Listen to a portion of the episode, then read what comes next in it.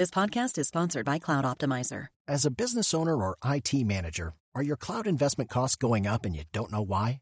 It's time for Cloud Optimizer.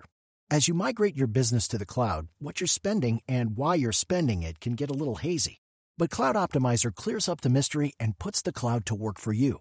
Cloud Optimizer starts by analyzing usage patterns, right-sizing resources, leveraging discounts you may not be aware of, implementing automation, and much more. And by reducing unnecessary expenses and maximizing performance, Cloud Optimizer guarantees you a savings of five times what you spend for their service. As you utilize cloud-based services more and more, you don't have to lose sight or control of your spend. You can stay agile, streamline your costs, and optimize your performance, plus save significant money with Cloud Optimizer.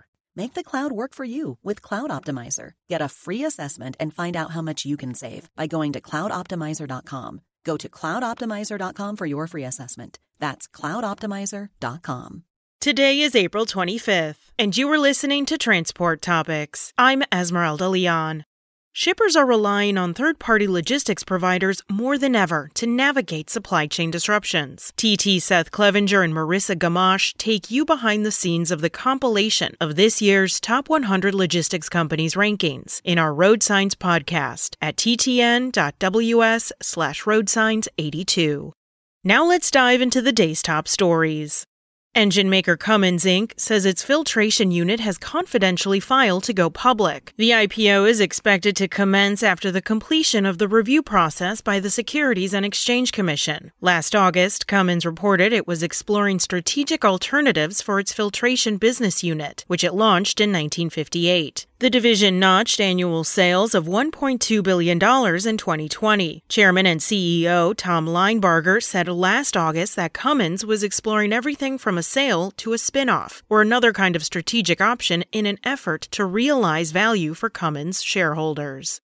Batteries, and more precisely, battery metals, are poised to replace chips as the new bottleneck for the auto industry. The cost and availability of lithium is a source of concern for manufacturers dealing with all manner of supply chain challenges. The cost of the metal used to produce lithium-ion batteries has been soaring. An index of key prices more than doubled in the first quarter after surging two hundred eighty percent last year. That jump is worrying government officials in China. Even Tesla C E O Elon Musk, who is largely seen as ahead of the pack on scaling electric vehicle production, flagged the lithium shortage several times during Tesla's most recent earnings call.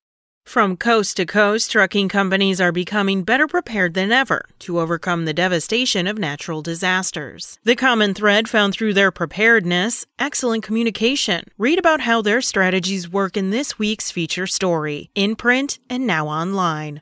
That's it for today. Remember, for all the latest trucking and transportation news, go to the experts at t t news dot com.